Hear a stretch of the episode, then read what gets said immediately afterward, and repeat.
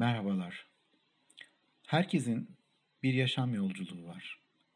Bugünkü sohbetimizde herkese dokunan bu yaşam yolculuğunda neler anladığımız, neler hissettiğimiz, neler yaşadığımız ve bu yaşanan duyguların ardında kimlerin neler neler hissedip ve bu farkındalıkla neleri ortaya koyduğunu bir düşünmekte fayda var diye kanaat getiriyorum.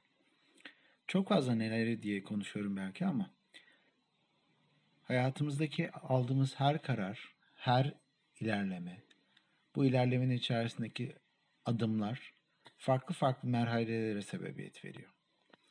Bunu yaparken de insanlar sistemin içerisindeki akışın onları hiç etkilemediğini, %100 salt olarak kendi kararlarıyla ilerlediklerini düşünüyorlar ama malum kelebek etkisi olarak nitelendirdiğimiz şey insanların davranışları ve bu insanların davranışlarından ortaya çıkan herhangi bir eğilim tamamıyla herkesi bir anda etkilemeye başlıyor.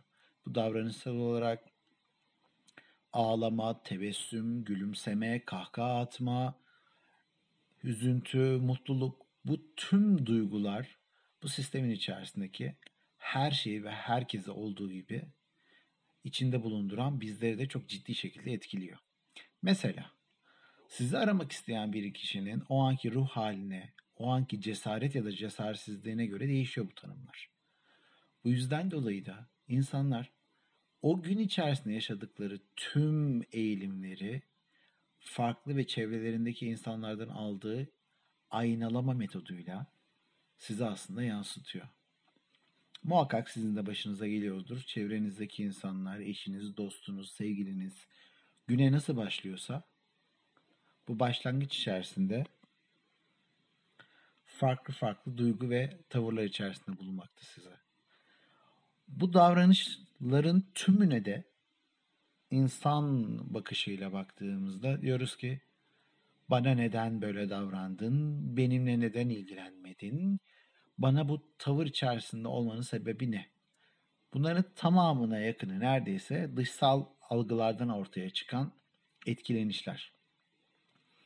İçsel etkilenmeler ise zaten bu içsel etkilenmeler beynimizin herhangi bir noktasında sinapslerin birbir alanında hareketlenip bir fikri, bir düşünceyi ortaya koyması, rüya aleminde yaşadığı duygular, bu duyguların ortaya çıkışları dan mütevellit sizi bir davranışa ya da bir kaosa, bir hükümsüzlüğe ya da zihnen bir hüküm vermeye itiyor.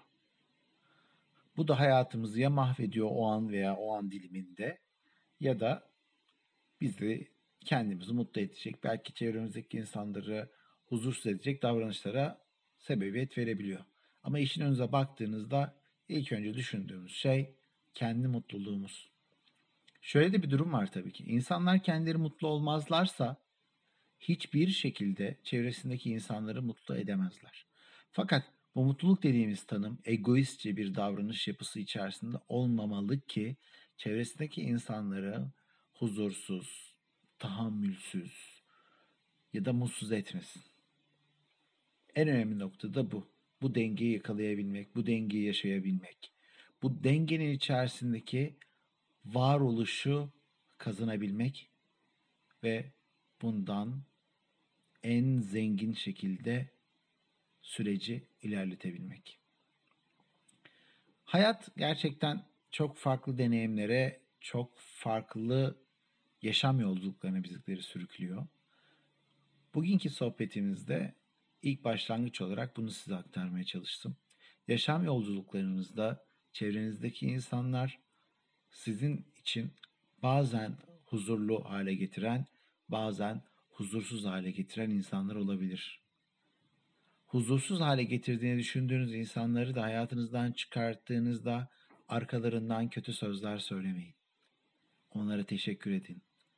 Aksi takdirde kötülük ya da iyilik kavramını ortaya koyamazdınız. Onlar sayesinde bunlar ortaya çıktı ve onları yolcu ederken teşekkür edin. Hayatıma kattıkların için teşekkürler diyerek yolcu edin. Görüşmek üzere.